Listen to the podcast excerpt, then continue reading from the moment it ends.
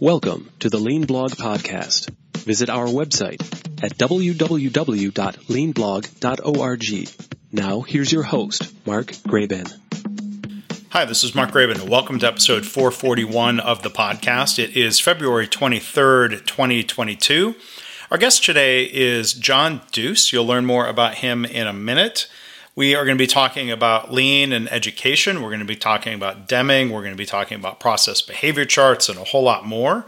So for links and more information, look in the show notes or go to leanblog.org slash 441. Thanks for listening. Hi, everybody. Welcome to the podcast. Again, our guest today is John Dues. He is the Chief Learning Officer of the United Schools Network, or USN, where he directs the network's continuous, continual improvement fellowship and serves as an improvement advisor. So he draws heavily on the work of W. Edwards Deming. So hence my stumble over continual when I, I typically say um, continuous, but uh, we're not here to debate that. Before I tell you more about John, welcome to the podcast. How are you? I'm doing well. Uh, really appreciate you having me, Mark, and looking forward to the conversation. Yeah, well, there's a, a lot to talk about here today. Um, talking about improvement science and applications, not just in education, but I think there's going to be a lot that comes out of uh, the topics today that would be applicable to people in any setting. So whether you're listening as an interested parent or uh, somebody else, or just you know somebody who's interested in improvement, we have a lot to talk about today. So under John's leadership, USN schools have regularly been among the state and the nation's highest performing urban schools. Uh, this is in Ohio. So in 2013, John was recognized as the Ohio School Leader of the Year by the Ohio Alliance for Public Charter Schools. So um, John graduated with honors from Miami University in uh, Oxford, Ohio. It's my sister's alma mater as well.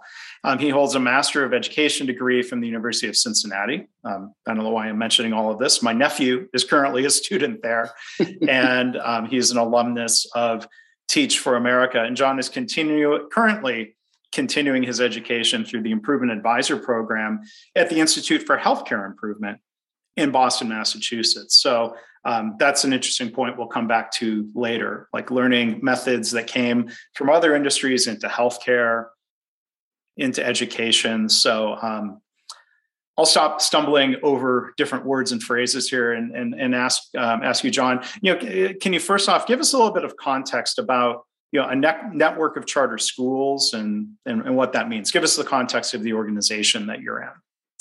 Sure. We, uh, we're we're a, a, network of five organizations, but we really think of ourselves as a small school district here in Columbus, Ohio. So we have two middle schools that serve grades six through eight, and two elementary schools serving grades K through five. And then I work at our sort of the hub of the network, the home office of the of the school district that supports the schools. And you know really we've grown pretty organically from a single school in 2008 to now a four school network serving about a thousand a thousand students here in columbus um, and about 100 and 125 uh, staff members between those five organizations.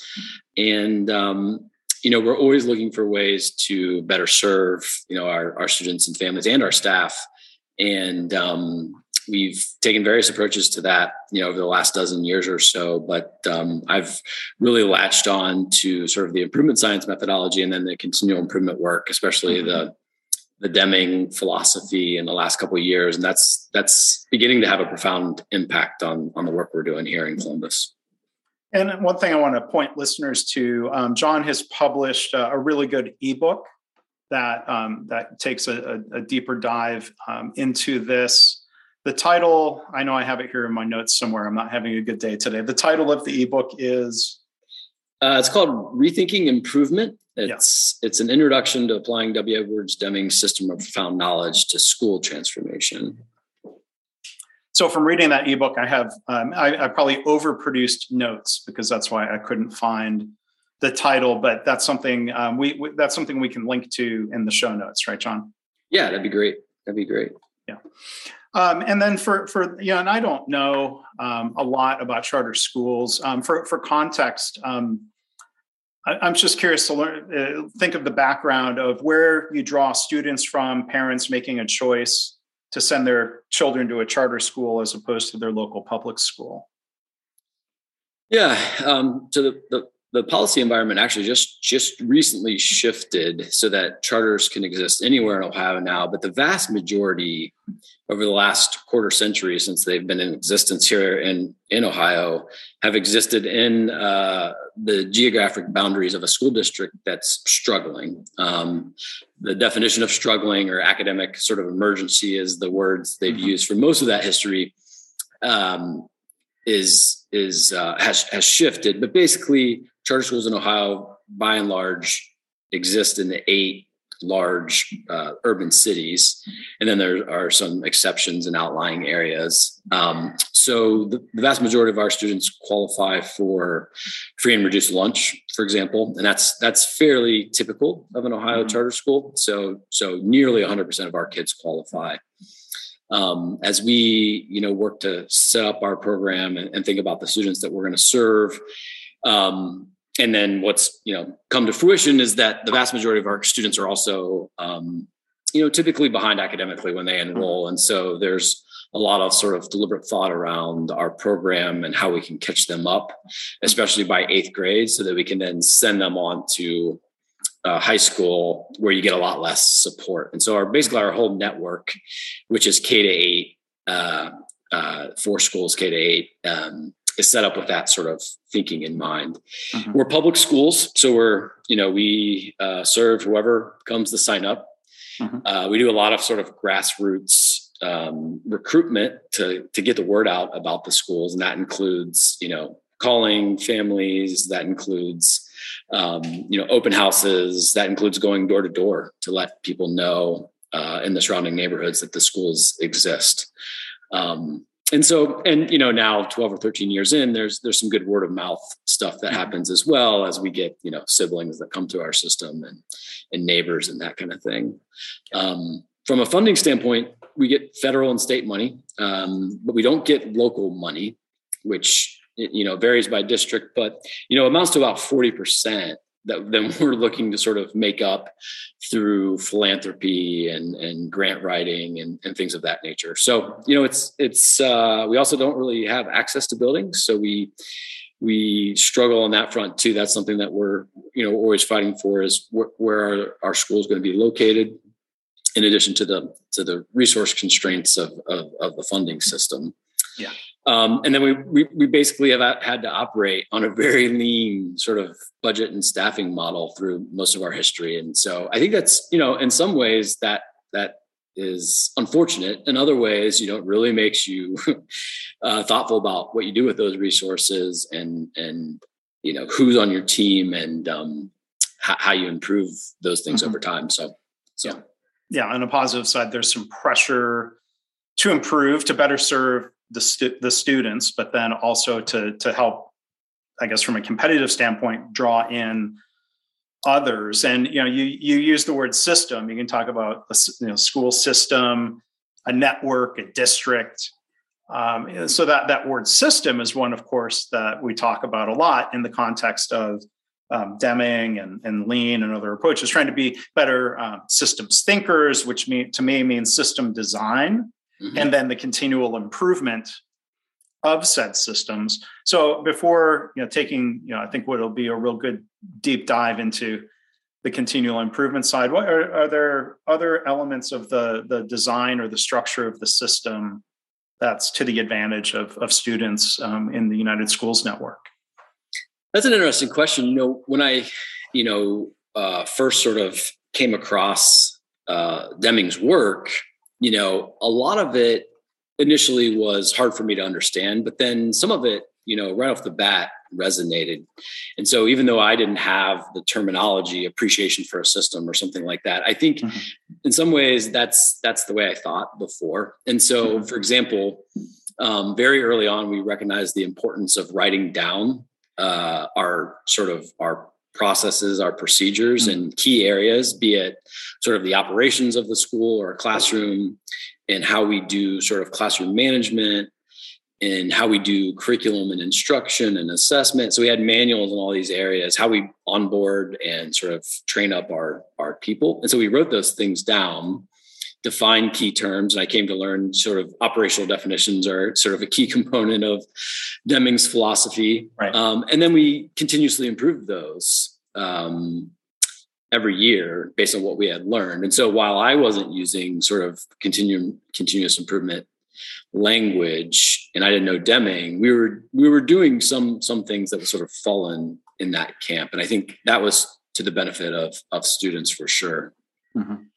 Yeah, I'm, I'm, I'm paraphrasing, but there's certainly a Dr. Deming idea of if you can't write it down, you don't have a system or or processes. And similar idea that comes from Toyota or Lean or other influences around what you might call standardized work. If you can't write it down and define things as a process, it's not really, it's at least it's not a repeatable process, which then we would, in most cases, suggest would lead to better outcomes. The more better defined uh, that process is, even as a baseline for continual improvement. Yeah, no, that's a hundred percent. That standard work is probably the right word for you know what's captured in those manuals. And then you know what you just said about the sort of paraphrase Deming quote, this idea of you know, you know, without an aim there is no system. I think mm-hmm, you know too. I didn't have that language, but but you know we've always had a strong mission and vision statement and made sure that people that were considering working here or volunteering here or supporting in some other way, they they knew what that vision and mission were, and I think that uh, that's helped us. While we didn't have that aim system terminology, we we were pointing in that direction. That's been super helpful. And now that we've discovered that sort of idea, we've been even more deliberate about okay, what's what's our aim for 8th mm-hmm. grade, or you know, what's our aim for our high school placement program what's the aim of the organization as a whole because that you know that changes over time mm-hmm. and then making sure now that we have more people you know we started as six staff in the basement of a church with 57 students and now we have 130 staff and a 1000 mm-hmm. students mm-hmm. and many more supporters so how do we make sure that everybody is you know moving in the same same direction so that that aim work has become even more important as the mm-hmm. as the network has grown yeah, so it's important, of course. Yeah, starting with um, that aim, and in the ebook, there's a, a very Deming-like diagram of a system of inputs and outputs and steps in an education process. And, and in that, you know, you, you make reference and point to voice of the customer mm-hmm. as input to what that aim or what the what the objectives of the system would be. Um, I, I, I imagine this is complicated, maybe even more complicated than healthcare. How do you define customer? For education between students, parents, the communities, future employers, future education institutions, all of the above? Yes, no. yeah, I mean, I think it's all of those things. Um, certainly, uh, sort of uh, families and students are sort of on the front end in terms of input, and then sort of on the on the output side, they're they're also they sort of show up in that flow diagram as well. I mean, I think it's um, you know, for us, because we're a K to eight system, so I would throw high schools in there, you mm-hmm. know, making sure that we're preparing students for that sort of next, that very next stage in the process. Um, higher education, you know, um, you know, even the arts and the military and um, the community as a whole, I think are all sort of customers in different ways, you know, mm-hmm. and, and provide feedback in different ways. Um, but I think they're all important parts of of the system. And when you sort of step back and look at it that way, um, you know, there's so many so many areas for improvement beyond you know the organizational chart that just sort of shows your staff. Um, mm-hmm. uh, so that that's kind of how I have started to talk about it with folks here. Is that you know when you think of your organization, think of that that system, that flow chart that you're referring to, and not just the org chart that's you know mapping who reports to who and who's accountable to who and that type of thing mm-hmm. in, in, terms of the adults. Yeah. So i'd love to hear your story or you know share it with um, the listeners here. Where, where did you first learn about what we could describe as continuous improvement or continual improvement practices and principles and such? It was even before your exposed exposure to deming right yeah, I mean, I, I, um, in that book you referenced, um, I kind of thought about my own sort of learning across my career. I'm about, you know, 20 or so years into my, my career as an educator. And I sort of divided up into these four stages or so. Um, you know, early on in my career as a teacher, sort of like I call it like stage zero, where it was just like trial by fire. You know, I'm kind of going day by day, learning how to be a to be a teacher and to run a classroom. And then, you know, as I got into my career, I I I was lucky enough to to be on the startup team of a charter school in Denver and was exposed to a whole host of resources that I would call sort of like on the technical side. Um, so data driven instruction and, and teaching techniques that that work in in classrooms. Um, I also got to you know just you know through some of those experiences was on the startup teams of about seven organizations between schools and hmm. the nonprofit where I work now um, and so I lo- learned a lot on that technical side, but I wasn't really doing anything that I would call sort of continuous improvement by name. And then um, stage three is sort of like I got a random email about this book that came out called Learning to Improve How America's Schools Can Get Better at Getting Better. Written by a team of people led by Tony Bryk, who at the time was the president of the Carnegie Foundation for the Advancement of Teaching out in Palo Alto, and um, it it piqued my interest. I, I picked up the book, read it. Was first introduced to the sort of improvement science. I'd never heard that sort of mm-hmm. coin that term coin like that, and um, started going to the Improvement Summit at the Carnegie Foundation starting in 2016. So that was my first exposure. Kicked off my improvement science learning, and um, I would say it was it was sort of very focused on tools at the time, and then some of the know, sort of core principles that that Carnegie talked about. But it was very much a lot of self-driven learning, and then mm-hmm. and then I through some of that study came across Deming's name, and mm-hmm. and that sort of opened up this whole other sort of learning journey uh, that would you know that sort of where I, I, came to realize the importance of the way of thinking the the theory behind some of the tools and that's sort of where i'm at now is really studying that theory and then then learning how to use the tools mm-hmm. yeah. with that that theory in the background yeah yeah so uh, tools and theory you know dr deming would use the word theory um, talking about the importance of, of theory but at the same time you know having some practical methods i mean what before we talk more about the way of thinking like what were some of the tools that were being presented as um, being most applicable in an education setting? You know, I, I, some of the first things I saw through Carnegie um, were were tools like the the fishbone diagram, mm-hmm. and you know, thinking about sort of mapping out the causal system of the problems that you're seeing within your system. Um, they also were are, are big proponents of the driver diagram, and so you know, and then they would say, this is the visualization of your theory for improvement, and there's a theory of action. And so there was a lot, you know, of terminology to kind of track. But those two tools in particular are, are, are tools that I use often in the education setting at, at different stages of our improvement work. Um, I think the driver diagram I really like because it's it fits on one page, and I can say to people, don't overthink this. We're literally driving towards uh, a better system driving towards solving this problem or at least improving it.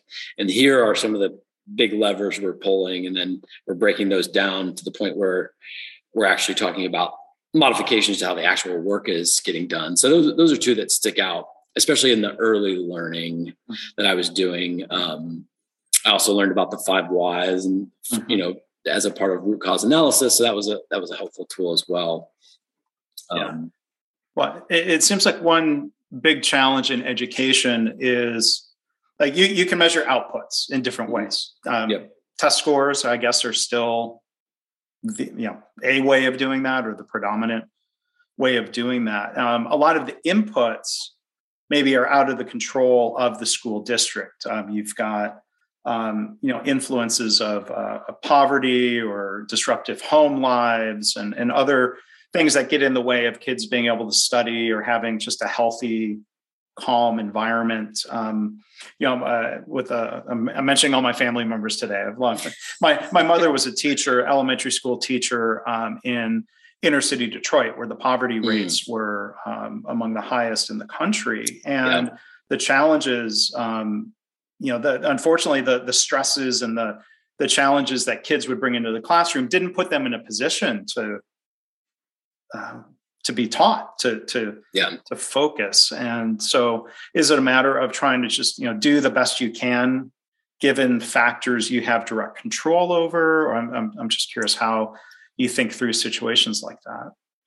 Yeah that's a really good question. And i remember um, a passage in that learning to improve book because Bryk has a long history as a researcher before he went to Carnegie. I was at the University of Chicago. Uh, did a lot of research on trust in, in inner city Catholic schools, and then a lot of research in Chicago public schools because they have a, a consortium, research consortium between the University of Chicago and Chicago public schools. And so he basically had this paragraph. It's on page 63. I remember it. You know, it's so, you know, the language he uses so vivid in my memory is basically uh, you know sometimes working in schools where there are so many challenges it's sort of like rolling a rock up a hill and it, it, can sort of fall back on you at any time. So he says something to the effect of even schools that are doing pretty well under those conditions are always like on the edge of a cliff ready to drop off. A key staff member leaves or this this uh, program is no longer available or whatever can really you know shift things um, in challenging ways. And so you know i've always thought about my work even before i did the the continual improvement stuff as being on the other side of that rock and not letting it roll down the hill. And there's we have great people here that are that help with that. So i'm not, certainly not alone in, in trying to hold that rock back. But what we're looking at is deliberate design from from start to finish you know be it the selection system at the front end or the teacher training as we start to onboard especially new staff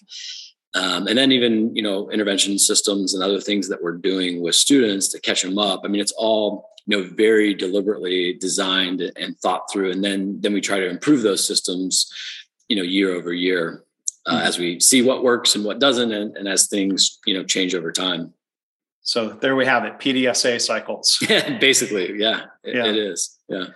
So um, this is taking a little bit out of sequence, but before we, we're going to take a deep dive into Deming, um, I want to connect dots to healthcare, and I want to hear a little bit about your learning from the Institute for Healthcare Improvement. Great organization, very um, influential um, in healthcare. They use similar language around improvement science. But one one parallel that I think I'm seeing in in, in healthcare, if you're measuring, let's say, uh, mortality rates at given hospitals. Similar to education, some of the inputs of um, the health or um, of, of patients, uh, poverty levels, access to care, um, could mean that some of these measures are not apples to apples from one hospital uh, to another. If you're trying to measure or gauge quality, there's this phrase they use in, in healthcare social determinants of health and it seems like there i don't know if that similar phrase is used social determinants of education achievement. Yeah I've, i mean i've heard the the social determinants of health. I think there's an analogy there with education although i haven't heard people sort of phrase it in that way. But i think you know talking about very similar sort of inputs and their impact on on on the outcomes um, so i think i think the the analogy works in a lot of ways between healthcare and, and education so then back to IHI, you know, how, how did you end up, uh, you know, learning directly uh, from IHI, considering that the H, of course, stands for healthcare? yeah, like a lot of these things, I, you know, did a lot of reading on improvement science and a lot of podcasts, a lot of articles, and just sort of paid attention to who was getting mentioned and organizations that were mentioned. And uh, in, in Tony Bryk's Learning to Improve book, uh, Don Berwick played a pretty prominent role, especially in the early chapters and the introduction. And um, I think w- what had happened was Tony Bryk gets his appointment at Carnegie and decides that improvement science is going to be the focus for the organization. And there's not a lot of places to go to learn the science of improvement. One of those places that he knew of was the Institute for Healthcare Improvement. So I think early on, he took staff members from Carnegie to IHI for various trainings. And, and because of that mention, I sort of did some research and saw that they had some really great training at IHI. And the, the first one I actually signed up for, I think was in 2018. I did uh, the, their breakthrough series college, where they train people how to how to run healthcare collaboratives. But there was a number of education organizations there um, in addition to healthcare organizations, and that was of interest to me because uh, for a number of reasons. But one one was because the Gates Foundation was beginning to fund this networked improvement community type work, this collaborative type work in the education system. So I want to go learn how they were doing that. Um, and more recently, I've um, uh, enrolled in their improvement advisor program to sort of continue my own learning in improvement science. Yeah, it's great to be able to you know connect the dots. I mean, improvement science is very transferable. Dr. Deming's approach and philosophy and methods are very transferable. Um, process behavior charts. We're going to come back and talk about this later on. Um, very transferable in, in terms of helping build or support uh, a culture of improvement. But um, going back then, um, John, to your initial exposure to Deming, and you, you wrote about this in the ebook you mentioned earlier. I think you said in the ebook you were a, a little turned off, or I don't know the exact phrase. You said, you know, it was a little hard to understand, and, and some of the Deming reading can be a slog. Um, but I'm, I'm, wondering, you know, how how you worked through that, and and and something changed in kind of your embrace of Dr. Deming's work. If you can talk about that too. Yeah, I think it was the sort of exposure to IHI, you know, which was founding on on Deming's philosophy. Don Berwick was a mm-hmm. you know a big proponent of Deming's work. I yeah, had student of his, yeah, student of his, yeah. I had stumbled across Deming's name in a number of places, but prominently on the IHI website. And um, so I went to the Deming Institute website and there's a page that sort of explains his theory. You know, you obviously know it better than me, the system of profound knowledge. But when I first read about it, even the name, I was like, you know, yeah. who who calls their stuff profound knowledge? What does that mean? Right. You know, it was sort of like uh, the the name seemed sort of antiquated. And then when I read about it, it was interesting, but it was sort of just like incomprehensible. Mm-hmm. And then there was also this dissonance with a number of the ideas, you know, versus sort of the traditional management techniques that you sort of learn about um, in the United States. And you know, so I didn't really do much with that uh, that that that discovery for about two years, and then something happened. I think I saw his name again in a book, and I went back to the website the Deming Institute website in maybe spring, late winter of 2020. And, and, and not that it just fully made sense or clicked, but for some reason I was more open to the ideas. They made a little bit more sense. It lit a fire. And, uh, you know, from about that time, just about two years ago, been deep into this, this study of Deming's work. And then, mm-hmm. you know, not only his books, but others that, uh, you know, have written, written about his ideas. So, yeah. Yeah, and, and, and Dr. Deming in, in his books spoke about education very directly in a number of ways. Like I, I had read Deming and then I was in business school and I went back and reread what Dr. Deming had said about MBA programs. Like, okay, I recognize that. Um, his criticisms um, of, of, MBA programs and some of the things that are taught, um, as, as, you're kind of pointing to, kind of typical management practices. Um, but even you know the broader point first um, you know we talk about measurement whether it's health outcomes or education outcomes um, you know deming on one hand would talk about the importance of of data but then he would also say the most important things are unknown and unmeasurable. So how, how do you process that as an educator? Yeah that's i mean you know a lot of those quotes and you know those ideas that show up in his writing were really tough. Those are some of the toughest things for me to to wrap my head around. Um you know things like like what you just said that the the the most important things are the most important measures are unknown or unknowable um but but you can manage them right because there's mm-hmm. this there's this quote where they only usually tell half the quote where it's like you know something like you know if you can't measure it, then you can't improve it. And Deming would say, no, no, no, no, no, no. Yes, not, that's that's not the, true. The the full quote is something like, "Many people say, right, if you can't measure it, you can't manage it."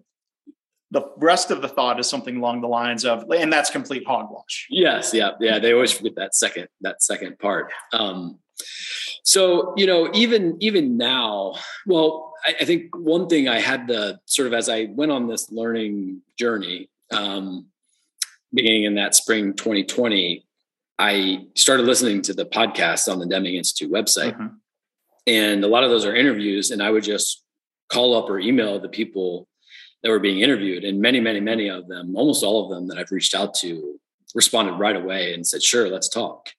Um, one of those early people was Kelly Allan, who's heavily mm-hmm. involved at the the institute, and yep. he said, "You know, if you're an educator, then you got to talk to David Langford." And I did. You know, I called him right then and there, and he called me back, and we ended up starting a you know a four or five month exec sort of executive coaching relationship where I'd say, okay, Deming says abolish grades, but that seems really radical. You know, what what is what is he talking about here? Or even you know sort of you know very simple things like system profound knowledge. What did he mean by profound knowledge? Because david had direct contact with him and participated in his seminars and deming was very interested in david's work as an educator you know he he he worked with him for seven years. I i then was able to sort of ask these same questions to to david. And so that that clarified a lot for me. And we've maintained he he's a coach in a continual improvement fellowship that i run internally at our organization. And so even on those sessions as we've gone now over a year with a second cohort, I'm learning every time. I do some of the coaching, but I do a lot of learning. Yeah. You know, from from him and other other folks that have been generous with their with their time. So yeah. I think I found you know within that community of people who are students of Dr. Deming, and I, w- I would consider myself as such um, through Dr. Deming's books and secondhand through others um, like Don Wheeler, who worked with that was two way learning, you know, as it turns out between Dr. Deming and, and Don Wheeler. Um, the, the, it's such a small percentage of the population that even has interest in these topics. Mm-hmm. I mean, if somebody reaches out to me, like I think you know, you'd reached out to me and said, "Let's talk about process behavior charts." I'm like, "All right, yeah, when? How soon can we?" and then even better, you know, more broadly, some of the Deming philosophy. There's a parallel there where, like, if somebody reaches out thinking about lean. And somebody I, I, don't really want to have a conversation about 5s no offense to 5s as a tool or a method. But if somebody wants to talk about culture and management behaviors and things like that that's um, i think a more interesting more impactful conversation. But like some of these other conversations um, you know, i had a chance to interview alfie kohn mm. in episode 57 mm-hmm. who was, I think, influenced heavily by Dr. Deming and is mentioned by Deming in, in his books. And, you know, uh, Alfie Kohn, you know, talks about, yeah, uh, eliminating measures, abolishing grading, um, talking about the downsides of competition. Like that's another really radical thing that Deming even wrote about too. Because, you know, I think there's this kind of very American ideal that um, competition makes everybody better. like, well, in the classroom, though, there's this balance where we we you, you need collaboration to help better learning. So I, I, threw a bunch of thoughts at you there. I'm just, I'll ask the lazy question of what, what are your reactions to any or all of that? Yeah. I mean, I think, you know, um, you know, Alfie's book, um, uh, oh man, it just escaped me. Um, Punished by Rewards was one of those early books. So, I, you know, as I kind of think about that chain of books, probably the first one I read, sort of that would be in the Deming camp, or or uh, a student of Deming was Understanding Variation uh-huh. uh, by Donald Wheeler, and then the Essential Deming, uh-huh. and then measures. Actually, Measures of Success was the next one because I was really interested in the Understanding Variation stuff. Yeah, I saw that in the background. I'm gonna, I'm gonna hold it up. Sorry. I, um, and you know uh, pretty soon after that was was Alfie's book, um, Punished by Rewards, and mm-hmm. you know, I I think I have a memory of of hearing about Alfie Kohn's work um, probably more than a decade ago, probably close to two decades ago, but I really didn't deep dive deep into it. I knew people had strong feelings on either side, mm-hmm. um, uh, but I you know, as I've gotten into the Deming stuff, as I've learned or, or, or tried to learn the why behind why he was saying what he was about grades or you know things like intrinsic motivation you know when i applied the theory to my own life, be it my own personal self or my own kids, I couldn't ever find like a crack in the armor. I mean, that's I'm sort of a natural skeptic. Um, mm-hmm. The first thing I'm gonna, I don't believe that. Let me look that up. You know, that sure. type of thing. And every time I did that with the Deming stuff, be it like trying to apply some of the things he was saying, or think back and reflect on how I've experienced things professionally, I, I had a really hard time ever finding sort of where where there was a flaw. And same thing with Alfie. You know, Alfie Kohn's ideas probably are radical to a lot of people, mm-hmm. um, be it about competition or grades or whatever. But you know, when I've listened to him speak, um, there's a recent Munk podcast debate he did on grading, and he just, it, it, you know, he's he's thought about this a lot. And one of the things he said at the end, towards his closing statements on grading, was you know we want students to experience success and fa- failure as information mm-hmm. not as reward and punishment mm-hmm. and then i really started to think you know how has this played out in my own life and what what behaviors have i done because of grades or mm-hmm. because of a, a, a possible award uh-huh. um, that would come with grades or or admittance into some type of you know honor society or whatever and I thought, you know, that's not always the, that behavior that I've done doesn't always make a lot of sense from like a learning standpoint. Mm-hmm. And so even when we're talking about these ideas internally, like, you know, abolish grading and people say, whoa, that's, that's crazy. And, you know, I'm still, right. I'm still thinking about that one. You know, I think about this example, for example, um, and I think it was in the Deming Dimension by Henry Neave, where he tells the story of a, an engineer that from Ford that went to a four day seminar and then, you know, saw point number three in the 14 points says, you know, get rid of inspection basically. And then, mm-hmm. then he goes on Monday and fires all of the inspectors. And it didn't go very well because inspection right. well, was a part of the system. well, and, and I think the point says cease reliance on inspection, cease reliance on, which yes, is a little bit yep. more nuanced. And yep. yeah, I mean, the ideal, you know, for lean or the Toyota production system is to build in quality mm-hmm. and not rely on inspection. But right. I'll tell you, a, Toyota assembly plant in the year 2022, I haven't been to one in a couple years. I'll assume it's still the same. Yeah. Has guess what? A final inspection line. Mm-hmm. And you think, well, wait a minute. I thought you said building quality. I'm like, well, the system is still not robust and reliable enough yeah. to where they could. The cost of final inspection is lower than the cost of letting defects through to the customer seems to be the determination yeah yeah absolutely. And you know when people i think sometimes when we have these discussions internally about some of this philosophical stuff people get a little nervous. And i always say well you know we're not throwing this out. You know we're thinking through what does this mean? What would a replacement system be for this thing that we're thinking about? You know all of that would be sort of very deliberately thought out before we considered any changes.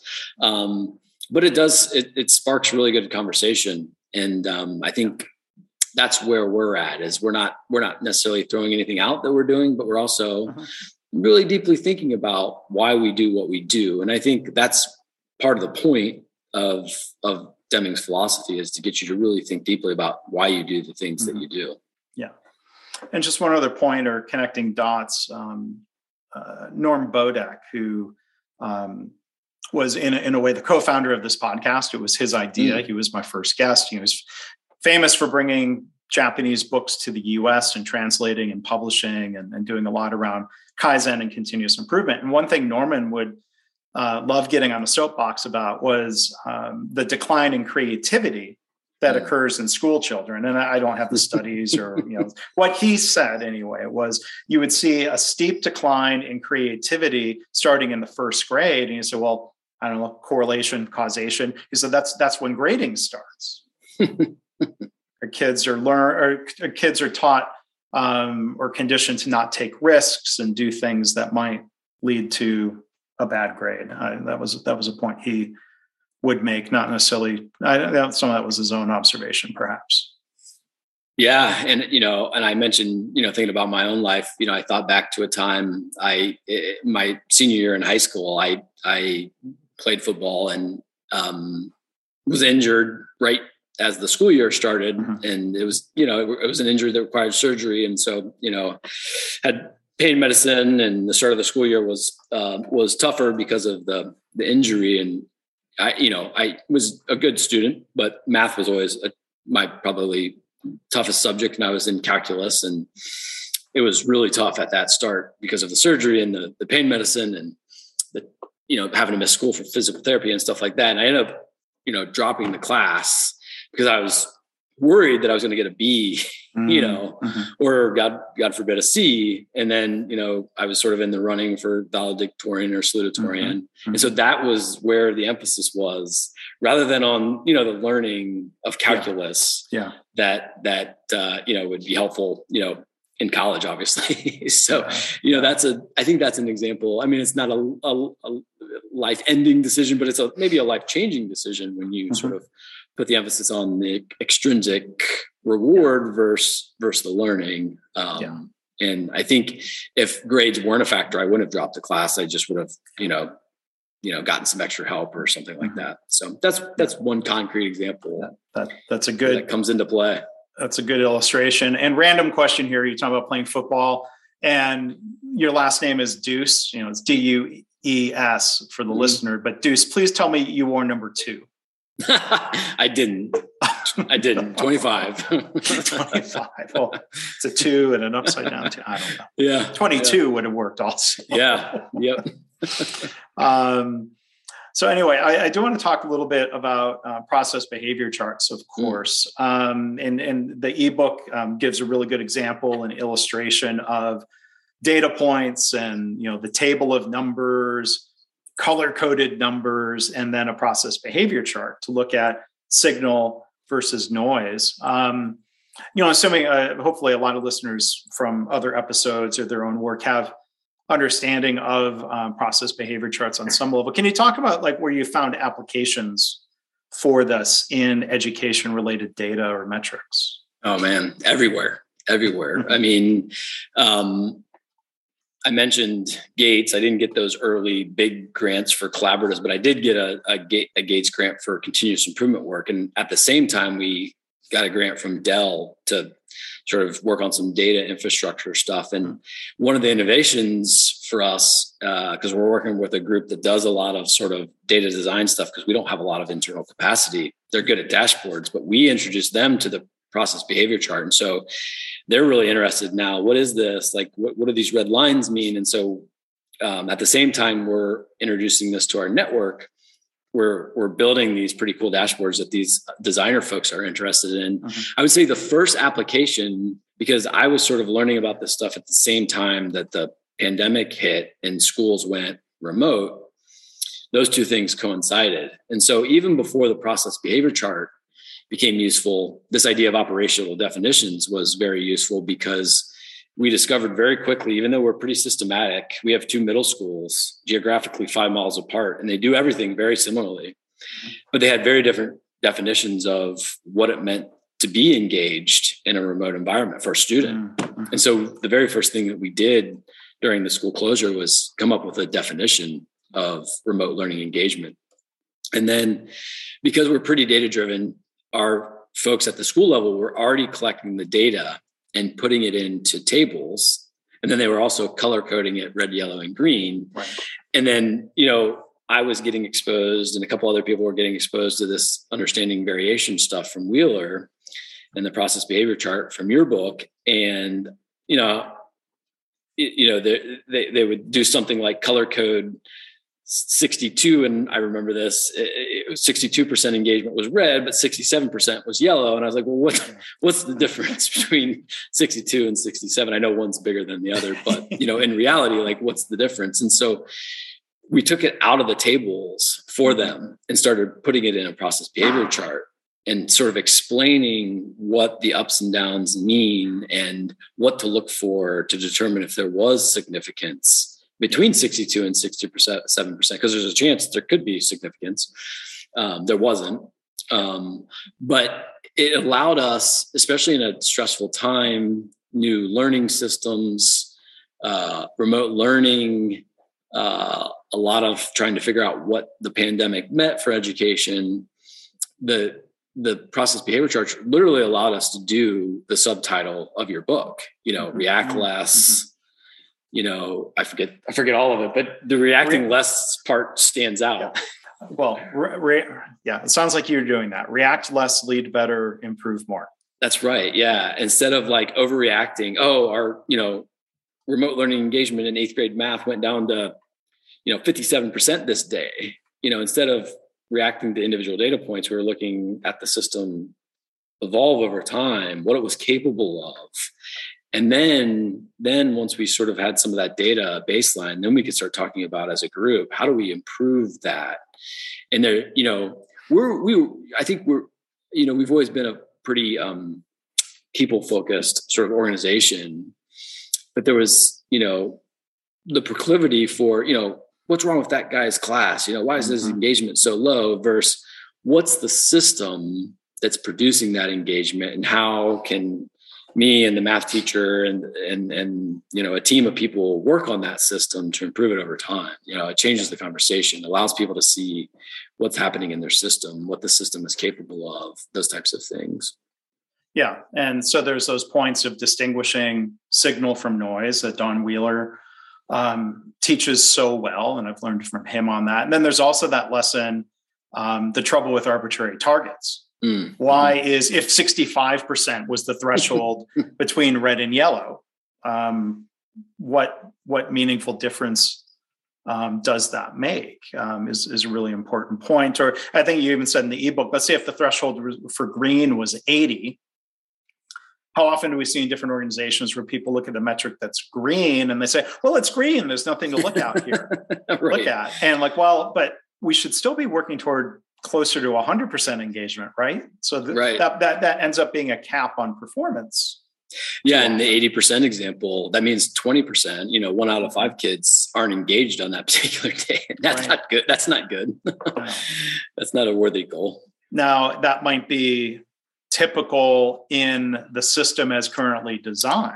Yes. Back to the yep. point of looking at signal versus noise. And you know, this is other other comparison that um, is usually not the first thing taught about process behavior charts, but where you can look at comparisons, a snapshot in time. Mm-hmm. If you were looking across, if you were in a district that had, let's say, 20 schools, or you could do this looking at hospitals within a region of uh, the VA health system and say, okay, well, here are the engagement rates at all these different schools. You randomize the order of the schools. So you put them in alphabetical order. Mm-hmm. Wheeler teaches how you do this. And then you use the same math and the same concept to look and see if any of those schools are a statistical outlier from each other yes. or a signal. Back to your point of, well, that school's at 62% and that school's at 67%. Are we going to fire the leader of the 62% school? That's probably an overreaction. Right. If right. they're both exactly. in the range of the, in, the, the control chart, the, the process behavior chart.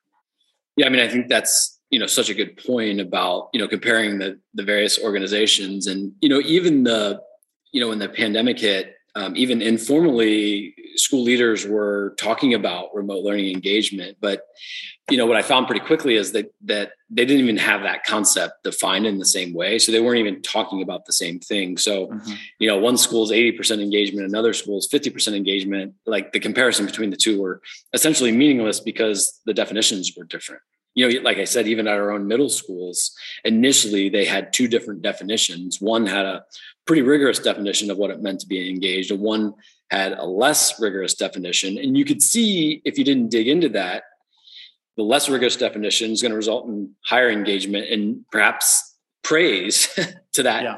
to the, to those folks when in reality something better is probably going on at this other place that has this more rigorous definition of what it meant for a student to be engaged um, and i think things like that are happening all the time in education and you know other sectors as well well and, and i think this performance data i've always made uh, for a long time i've made the same point that that data should be used for learning and improvement as opposed right. to using it for punishment as you said earlier about um, grades or educational um, measures.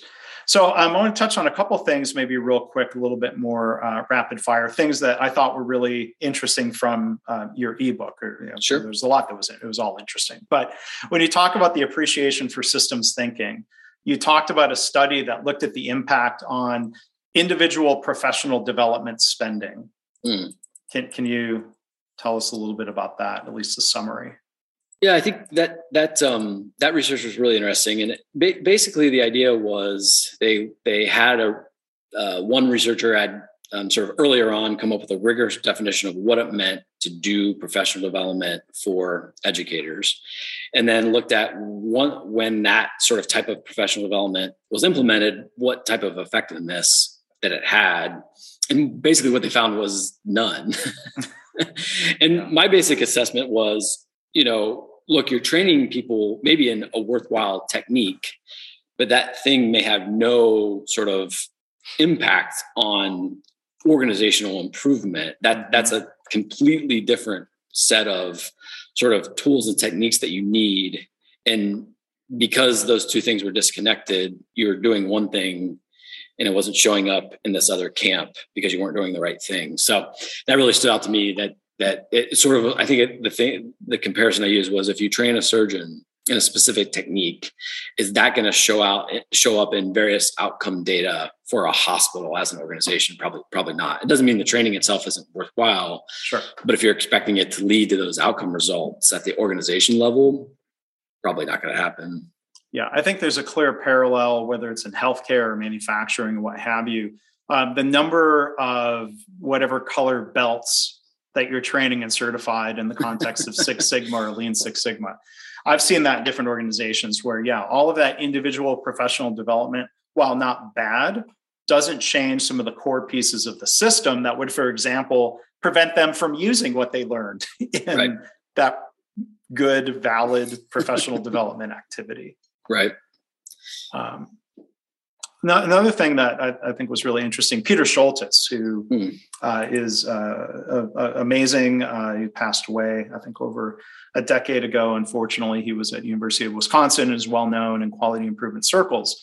He pointed out, as you quoted from the Leader's Handbook, you know, there's this old expression. I've heard it come from the training within industry methodology. It probably mm. predates that if the student, so Scholtes said the adage, if a student hasn't learned, the teacher hasn't taught, is not true or useful. Instead, instead, a much more useful characterization is if the learner hasn't learned, the system is not yet adequate. Yeah. So he and maybe he's saying, well, don't blame quote unquote the teacher. Mm-hmm. But um, what what are some other reactions um, to to that quote? Yeah, I think that, pretty similar to yours. I mean, I think 10 years ago, you know, I saw some version of, you know, if the student hasn't learned, the teacher hasn't taught and thought, oh, yeah, because I think if you sort of follow an evolution, first it was all the student's fault mm-hmm. and then it was the teacher's fault. And in reality, there's this whole system of things that are going into all of those learning processes. And, it, you know, no one individual is is able to sort of overcome the system, no matter how good they are. You know, mm-hmm. um, it's that sort of that, that similar thinking where you can, you know, have a really great star football player to go back to that, and you put them on in a bad system. Yeah, they almost never overcome that. You know, right, right. Versus if you put, you know, even an average player sometimes in a really great system, they perform sort of outperform how they have before and it's the same same type of thinking that this blaming any individual is not helpful mm-hmm. which is sort of what a lot of the education accountability systems have done either blaming individual schools or blaming individual teachers when it comes to you know test score data or growth data or whatever um, when really there's this this system that we have to work on that that's really where the area of focus should be um, the in, in your ebook you, you get into um, theory of knowledge and you know i think those those questions that you pointed out in the ebook why do we do the things we do? You know some of these things are so ingrained that we don't question them and that touches on all sorts of things we've talked about today. Why do we color code data in these tables of numbers we, we, we, why do why do we assign numerical or letter grades some of these things fall in the category of well that's the way we've always done it so those conversations as you, as you said um, hopefully lead to progress right Yeah, yeah. There's sort of I think all kinds of things that fall in that bucket, and I think I can't remember if I said it in the ebook or the book that I'm writing. You know, basically when you start to sort of think about that list, it can be a little bit bit daunting, and you almost want to mm-hmm. apologize to people for some of the stuff. Um, and then you know that's where you know some of the Deming stuff becomes really helpful because he you know he he says things like i make no apologies for learning you know not that you're a jerk about it but you know he's on this continual path to improvement as well and so you know if if the old way was you did it the best you knew how and then you learned a new way there's there's really no apology to make for that um, but yeah. you but but you make the change and you and you and you get on that path to improvement well and i've i've heard you know a story told by don wheeler that that illustrates deming's continual learning um, that there's a lot that Don Wheeler learned from Dr. Deming, and there's a lot that both came down from Walter Shewhart, the creator mm. of these different forms of control chart. And Don Wheeler says he's the one who really helped Dr. Deming understand the process behavior chart, the quote unquote XMR chart mm. was so applicable um, to the things Dr. Deming um, you know, wrote about and taught and talked about, whether it's the red bead game or real world uh, performance measures. Yeah, absolutely. Um, yeah, and I think that's one place I haven't dug into yet is Shewhart's original work. I have one of his original books, but I haven't dug in there yet. I also have C.I. Lewis's The Mind and the World Order on, on my uh, on my nightstand. Um, like 50 pages in, and you know some of that stuff is really hard to to unpack, but I'm I'm trying. So to think back to President um, Kennedy, we read these things not because they're easy, but because they're important, or because right. they are hard, or you know, paraphrasing. But, yeah. Um, so as we wrap up, again, our, our guest today has been um, John Dues. Um, tell us a little bit more about the book and the aim and the progress there. Yeah. So you know the sort of the you know I read a bunch of books when I began this journey. Um, I write a monthly blog post on our website and um, post it to LinkedIn and uh-huh. and and really do that to sort of process what I've learned and then put it out there to see what the feedback is. And then took some of those blog posts and put it into this ebook that we've talked about.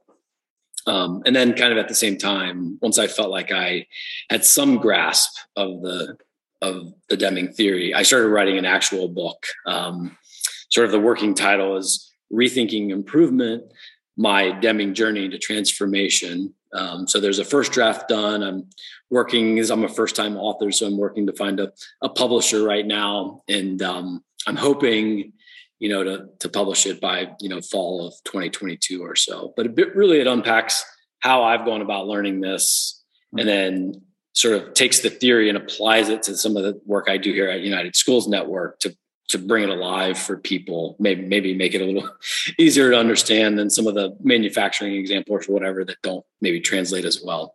Yeah, um, that's great. You know, in doing so, helping us get better as an organization, me learn. So that's really sort of the aim of of, of writing the book.